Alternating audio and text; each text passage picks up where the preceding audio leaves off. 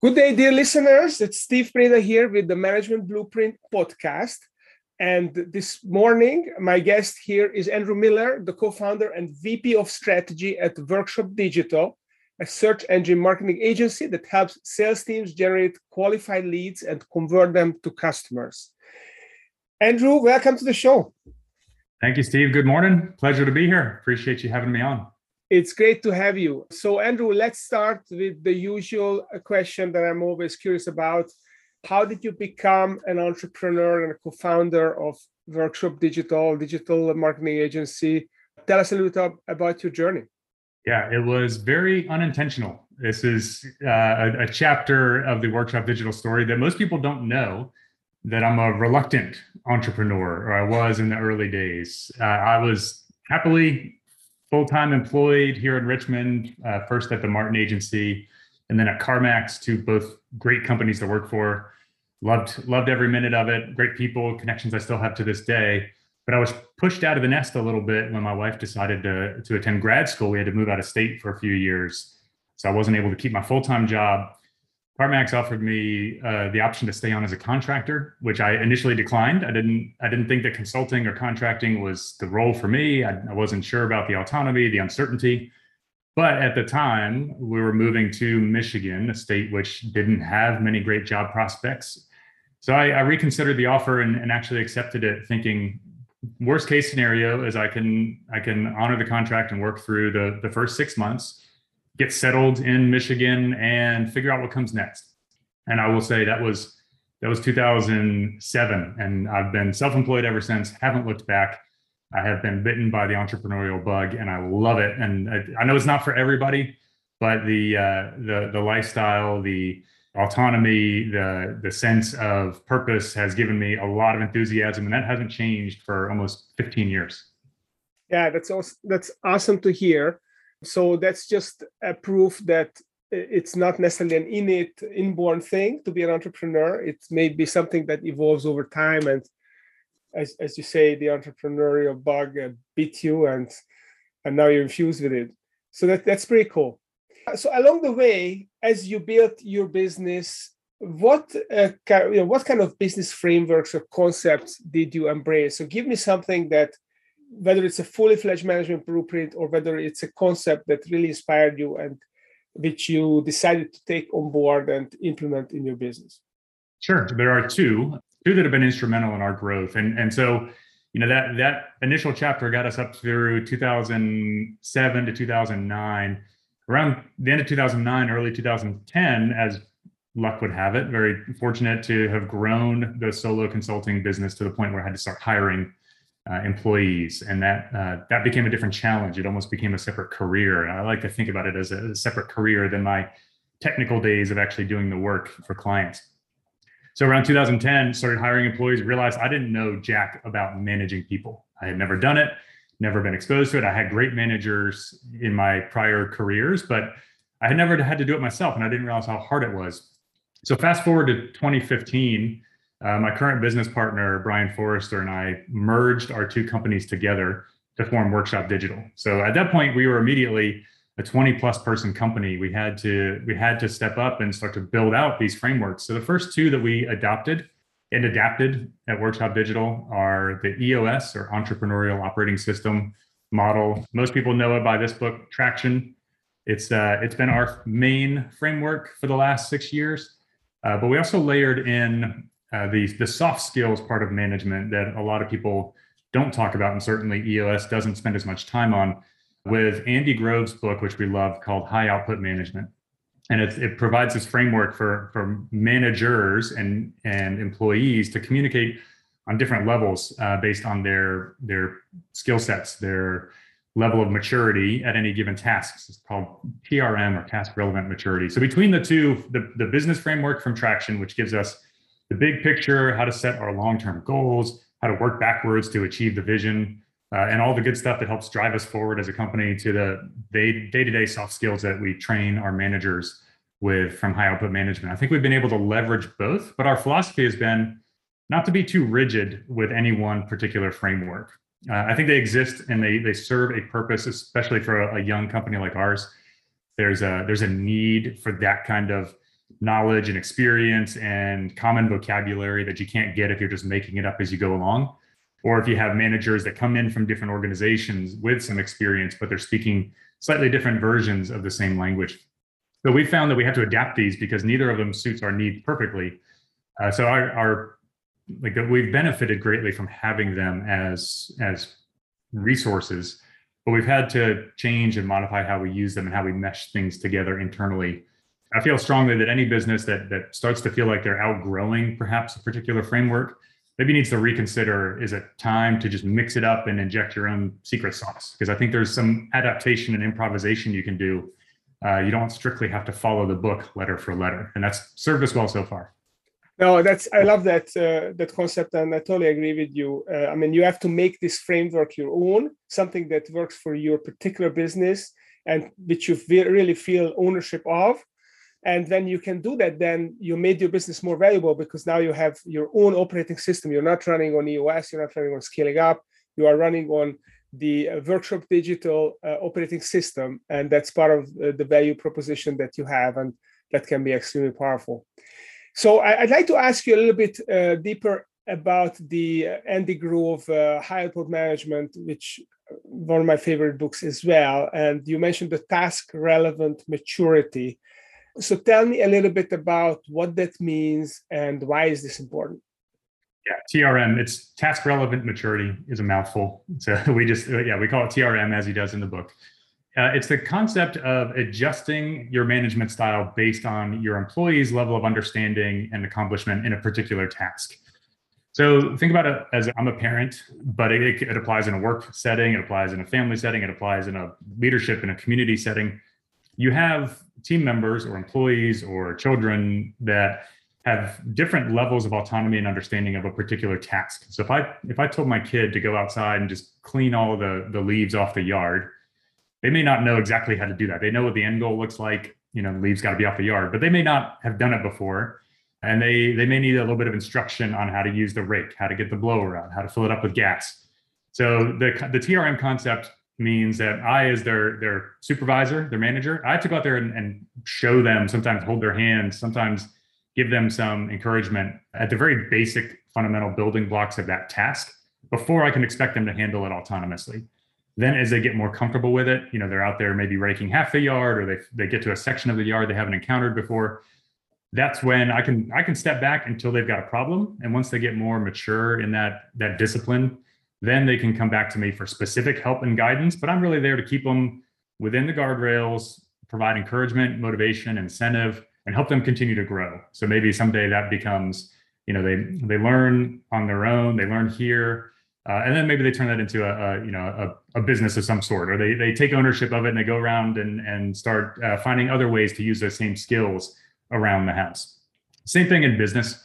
You have employees that are new to the organization, new to the industry, new to a particular process or task, and they have to be shown how to do it first.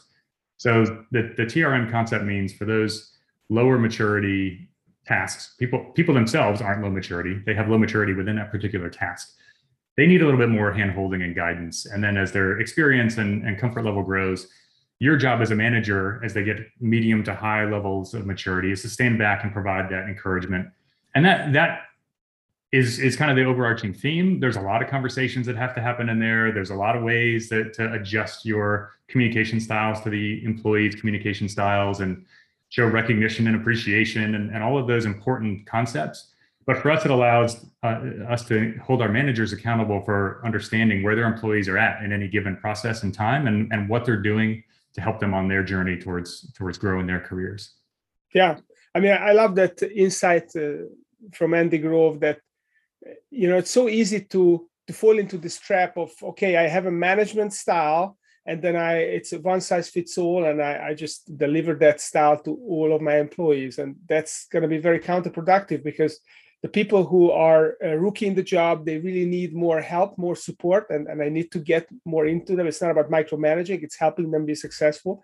And someone who is who is already an expert, they don't want me to hover over them because it impinges on their autonomy and they're going to be frustrated, right? They, they want to be, be uh, able to own the job and, and deliver it their way. So I, I love that uh, awareness that, okay, where are they on this spectrum and how do you adjust your management style to, to them? Uh, that's great. That's, that's, a, that's a really good uh, approach. So switching gears here a little bit, what, you know, what you talked about before is that, uh, you know, C E Os need to uh, uh, prioritize their marketing programs and, and obviously help with that.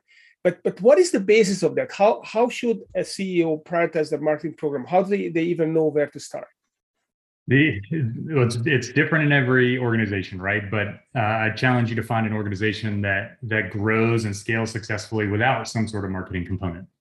So marketing is the input for sales uh, in most cases, or in many cases. And our specialty, our niche, is B two B lead generation. So we speak mainly to C E Os, C M Os, V Ps, and directors of marketing that need to drive more qualified leads into their sales funnels, their sales pipelines, which I think we'll, we'll talk about in a little minute. But from a C E O's perspective, we have to understand that the landscape has changed. You know, there are customers right now are more savvy and more, uh, more intentional about their purchases and considerations than ever before, because we have more resources, right? If we just put on our, our customer hat for a minute, whether you're buying a car or a pasta strainer, you're going to go online and find the, the highest ratings. You're going to find the best reviews. You're going to compare and price shop. You're going to look for next day delivery versus same day delivery versus I don't care if I get it next week delivery. So all of those, all of those decision points, a customer's engaging with your brand or a competitor's brand.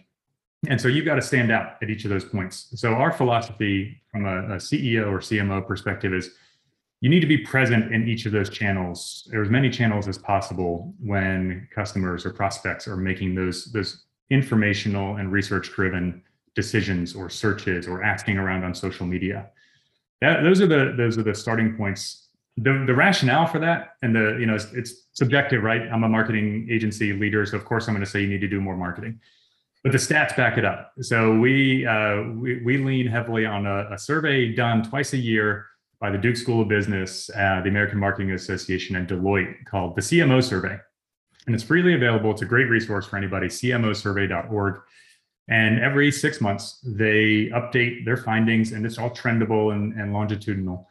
But uh, the interesting thing is they've been really tracking high-level executive decision-making around, and since the, the COVID outbreak. And, and you know, at this current time, we're almost two years in. So marketers have had time to adjust. And what that what that's telling us, what that's showing us in the numbers, is that for the for the first time in the last couple of years, digital marketing spending has eclipsed traditional spending by a wide margin. Digital marketing is now fifty-eight percent of all marketing dollars, within plus or minus a few percentage points, depending on which, which survey you're looking at. But it's it's certainly more than half of the marketing dollars are going online now, which again follows consumer behaviors. But more importantly, it's growing at a faster rate than traditional advertising. The C M O survey, all the, the marketing leaders that are that are surveyed every year or every six months are now more optimistic about the returns from digital marketing. So they're projecting a sixteen percent increase in digital marketing spending over the next year compared to the previous twelve months, even when all those businesses had to shift online. So if anything, the, from a C E O perspective, you have to understand where your customers are and where your competition is. And if you're not considering an investment in marketing or, or testing and expanding your investment in marketing, you run the risk of being left behind when your customers and your competitors have already migrated primarily online. And your sales teams ultimately are the ones that are going to be knocking on your door saying, hey, boss or boss lady, where are the leads, right? Where are the customers? We're not getting them the way we used to. The old networking skills, the conferences, the events, the trade shows, you know, the grip and grin events where we're building those partnerships and relationships aren't as effective as they used to be. Uh, and that's largely because a lot of the world has shifted online for better or worse in the last couple of years. And so our, our role as digital marketers in any marketing and sales-driven organization should be following those trends and making sure that they're keeping up with the times while still sustaining and supporting the, the business that got them there. So it sounds a little bit overwhelming to me as, as, as a layperson to be everywhere, present everywhere. I mean, I do social media, but to be present in all the channels, it, it sounds almost a, a gargantuan task. So is the twenty eighty rule, the Pareto principle, does it apply here? Is it worth focusing on the twenty percent of the channels that will yield the most results, or you have to be ubiquitous and everywhere, omnipresent? You don't have to be everywhere. So yeah, I, I think it's worth pointing out, and that's a the very good observation that, you know, just because some brands are successful on TikTok or Snapchat or YouTube or Facebook or LinkedIn doesn't mean that you as a marketer or a brand or a company or a leader have to be everywhere, because, you know, certainly as, as a small business, we're resource constrained like everybody else. We can't possibly engage on every channel, nor should we. Uh, so our advice is typically with, with companies that are coming to us saying, well, how much should we spend, or where should we spend the money? Where should we invest our time and resources? It's start where your customers are currently, right? And a lot of times that, that starts with understanding who your actual customers are today and who you want them to be in the future. So we work with companies to understand their, their current customer base. We dig into their C R M data. We talk to their salespeople. We talk to their customers, the ones that they landed and the ones that got away. And we try to really understand, you know, who, who they're trying to reach and what their main motivations are. So that way we can then go map those to the channels that their prospective customers are actually using. And there may be a, a few people that could be influenced by the next great viral video or TikTok ad or uh, Facebook campaign, but that doesn't mean you have to spend money there. Most cases, the, the number one denominator across all these, these customer bases and, and prospective audiences is search engines. And our agency, as a search engine marketing specialist agency, really focuses on reaching those customers at the moment that they're typing something into a search engine. So they're they're looking for information or resources or to transact in some way. And so at the very least, we recommend you've got to be present when people have the intent and there's a high demand for your products or services to be there in search, and then expand out from there. So then you can expand into display advertising or video or social media, wherever your customers are, to start to extend the brand and build that awareness. And that's what really builds that layered kind of concentric circle, if you want to think about it that way, focus around, you know, supporting your brand, expanding out to reach your current customers when they're ready to transact. And then from there, starting to, to build out from your central foundation to reach more and more people that may not have heard of you yet. What, what we see a lot of brands do, and, and the mistakes we see them make, is try to go too big too early, and that ultimately results in spreading yourself too thin. Uh, every company, regardless of, of size and marketing budget, has a finite budget. They can't be everywhere. That's why there's, you know, there's thousands of advertisers in your news feeds, in your search results. Nobody can afford to dominate them all. So we've got to be very selective and targeted about where you're going to focus your time and energy. So, so basically what I'm understanding is you first you do your research, and then you figure out where your customers are. You start there and then you expand. So how do you know when to expand? How do you measure the R O I of these uh, uh, these opportunities? And then how do you know what are the priority order, uh, which channels are going to work for you? Sure. The uh, so the first thing to understanding R O I is you have to understand what your return is. It's easy to measure investment, right? You can you can easily quantify how much you're spending and paying Google or Facebook or Workshop Digital. Those are those are knowable things. Uh, many companies, especially those that transact offline or over a long sales cycle, have trouble understanding the R part, the return part, because they can't track the value and certainly the lifetime value of a new customer.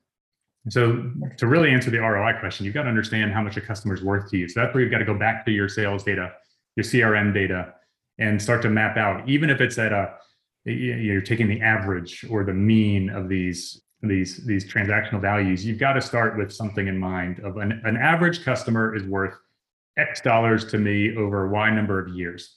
Mm-hmm. Then we can work backwards and say, well, how much does it cost to acquire one of those customers? Now, how much do we have to spend to acquire the, the you know, the Z number of leads to acquire one of those customers? So very simple, the simple math is, you know, for every one customer, if you've got a ten percent close rate on your sales team, you need ten qualified leads, right? And if you've got a ten percent uh, qualification rate on those leads, you need one hundred generated leads to deliver those ten qualified leads to deliver one sale. So then it becomes easier. You're giving your marketing team or your marketing partner some clear direction on the, the economics of what you can afford to spend to generate a customer, uh, which kind of gets to your, your question of what, well, how much, you know, how do you decide where to spend?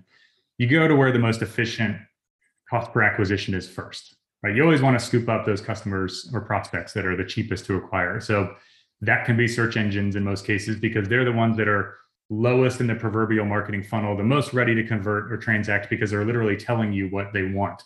They're, they're there on Google to, to research, engage, or buy something. Yeah. Then you can expand outwards to say, well, where, where are the next batch of most uh, acquirable customers?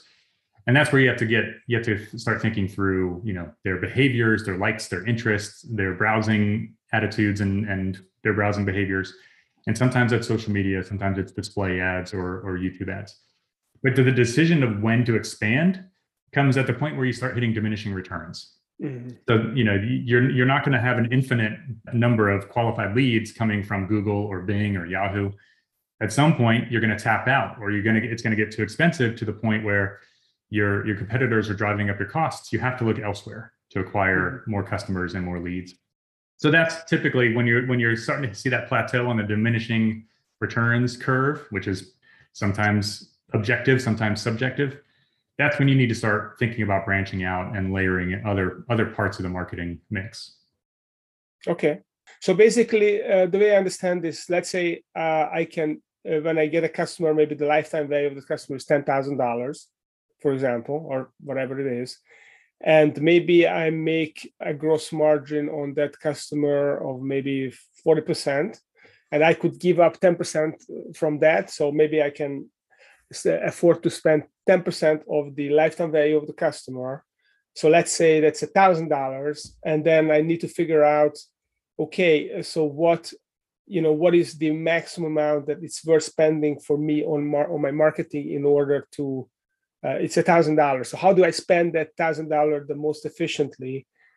Um, let's say I have Facebook is gen- going to generate me one hundred dollars a lead that I convert, maybe one hundred dollars a converted lead. And then the next one is going to be maybe YouTube, which is going to cost me five hundred dollars. And then maybe TikTok is eight hundred dollars. And then anything beyond one thousand dollars will not be worth. So I can go to three channels where I can efficiently generate customers. Is, is this how it works? Very Typically, broadly? Yes. But it, the, the scenario you just described is every marketer's holy grail, right? Where you have perfect data and perfect attribution okay. of each lead. And in reality, it's it's way messier than that. So typically what we're doing is we're not assigning, we're, we're not able to, in many cases, assign a, a specific dollar amount to a specific channel because they all work together, right? You could have a, a Facebook ad that somebody views but doesn't click on that drives them to a search result on Google or Yahoo or Bing later. So we look at what's called uh, assisted conversions or attribution or multi-channel funnels. They're all variations of the same theme, essentially trying to assign partial credit to each of those touch points to say what, which combinations of these channels are working best, and and, and maybe even in what order. So, you know, Facebook and TikTok may not drive the actual leads into your funnel or your pipeline. They may be assisting a conversion later on when somebody has that brand recognition or remembers the offer or the content that you were promoting or sharing earlier when they go to do a search. So our job as marketers or within your marketing organization, your job is not to say, well, you know, Facebook is a five hundred dollars cost per lead. It's combined, and in these ratios, the, the aggregate or, or average cost per lead or cost to acquire a customer is, is under your one thousand dollars target. So in many cases, unless you have perfect data and perfect clarity, which very, very few advertisers do, you're you're left with those directional decisions. And that's, uh, you know, that's often Uh, as far as we can go, unless you've got a perfect closed loop, especially with offline transactions. It's very, very hard to do to trace revenue and lifetime value back to an initial impression or click on an ad or a video view of, of some sort.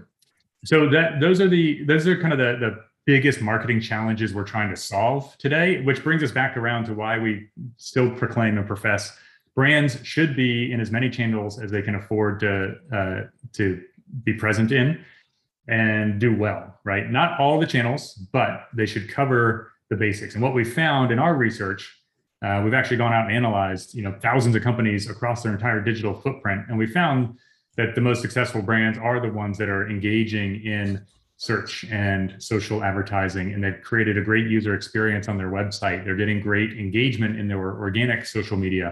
So we put together a digital acquisition rankings report that shows which brands are excelling at widening their footprint. And the, the hypothesis there is they're better positioned in more places to attract more customers. So we don't care which channels they're on. The, the point is that they're covering as many channels as they can and doing it well enough to get high engagement, great search volume, great brand recognition, positive website experiences on their on their own website. So all of that, in our experience, are the ingredients to driving more customers online.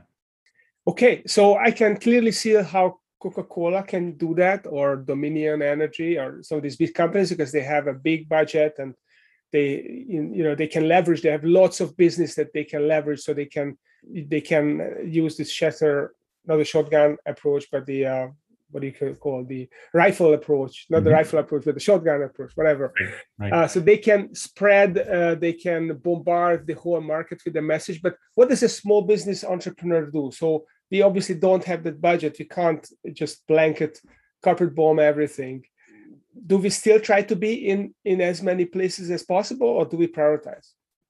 You've got to, well, yeah, at that point, you've got to prioritize, right? And and one of one of the, the things we hear the most is, you know, if we can if we can acquire customers, whether it's e-commerce or lead generation, if we can acquire customers below, you know, one thousand dollars per new customer, then the, the budget is infinite.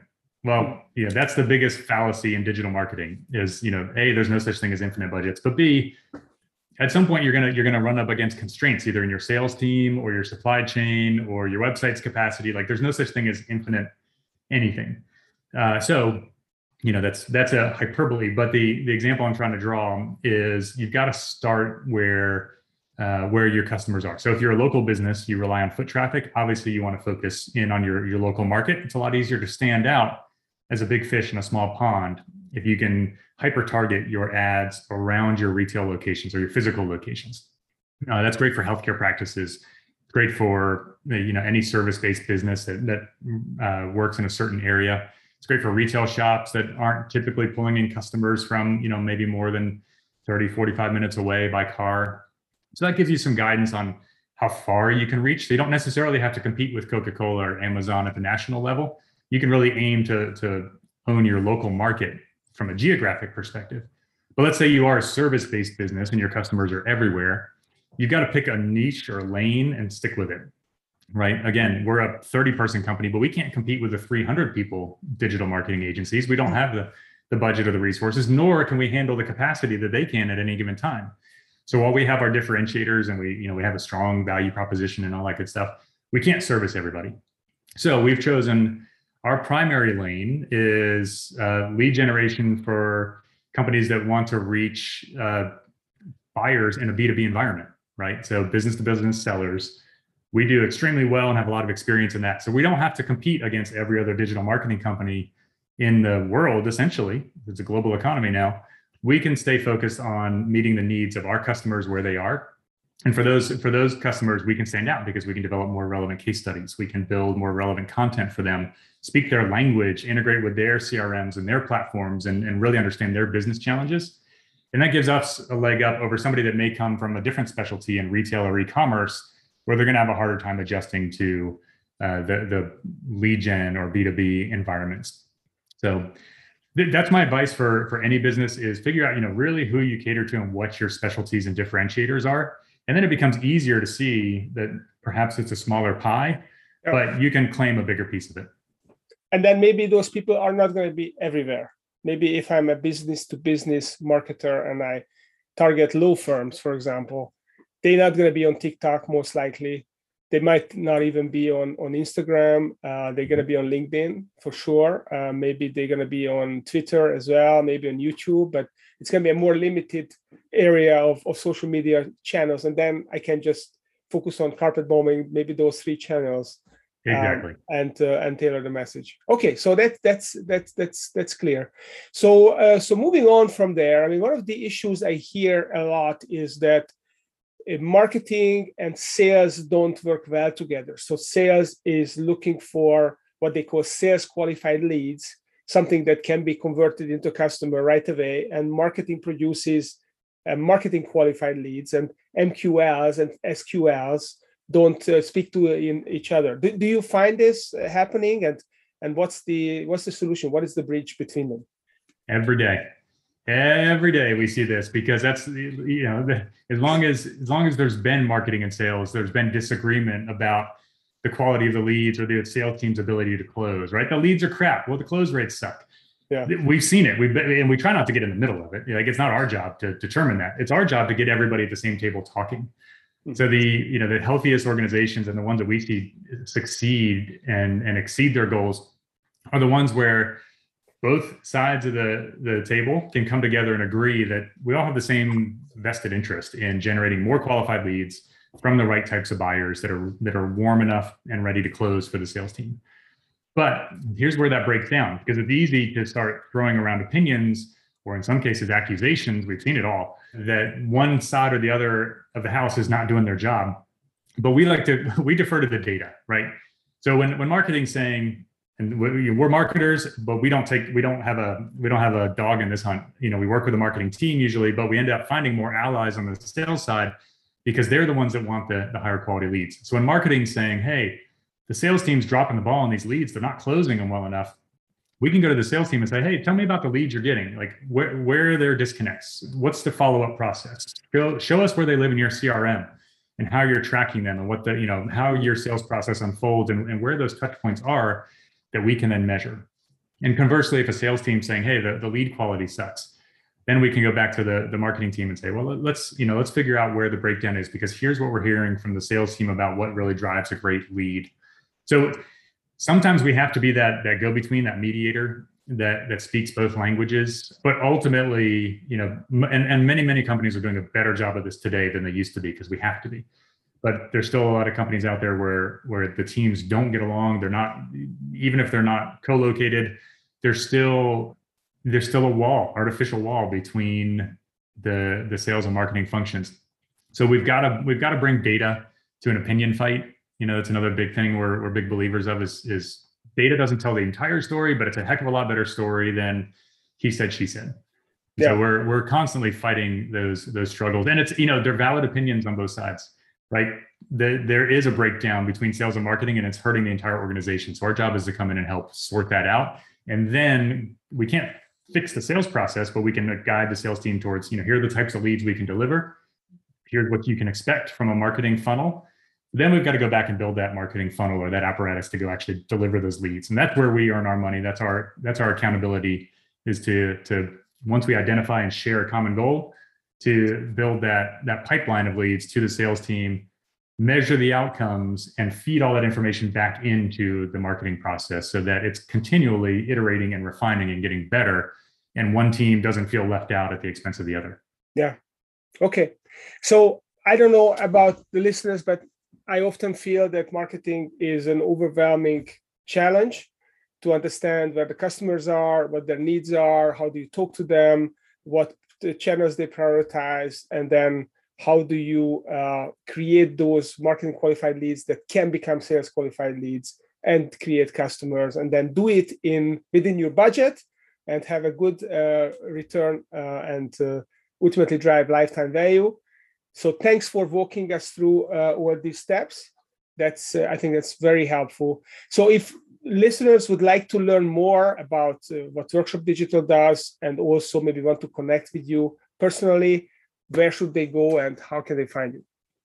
Yeah, I will share all that. I want to share one tip on the last point, because as you were talking, it, it it brought to mind the the one simple thing that that sales-based companies can start doing now that's essentially free, is using your existing customer lists from your C R M or your email newsletter or wherever you store that essentially spreadsheet of, of customers, names, phone numbers, email addresses, those types of things. You can upload those to Google or Facebook or Twitter and see how that matches against their audience, and use that as a uh, either an audience you can target with ads or content, or you can build what's called lookalike audiences, which is, you know, show me all the people that look like your current customers. So, you know, I wanted to make it practical and, and applicable too, because a lot of it's theoretical, the stuff we're talking about. But step one is just taking a look at your current customers and, and finding out how you can get, engage more of them online. So sorry for the tangent, but we're we're an open book, as you can see. We're at workshop digital dot com. We're online in a lot of places. We run community meetups. We publish rankings, data, and results, like our digital acquisition rankings that I referenced earlier. We publish all that information in the methodology. It's at workshop digital dot com slash rankings. uh, freely available. We love sharing those kinds of resources because it helps inform and educate um, more marketers and sales teams to, to help them improve their, their lead generation efforts. Uh, for me personally, I'm all over LinkedIn. Uh, I love LinkedIn as a platform. I learned so much there and build my network. And uh, that's one of the ways we connected, Steve. Uh, so the, the LinkedIn force is strong within me. So if you want to look me up, I'm happy to connect. And I would love to, I, I love chatting about this kind of stuff all day long. So questions, ideas, your own experiences, please send them to me on, uh, on email at andrew at workshop digital dot com or on LinkedIn. And I'd love to keep the conversation going.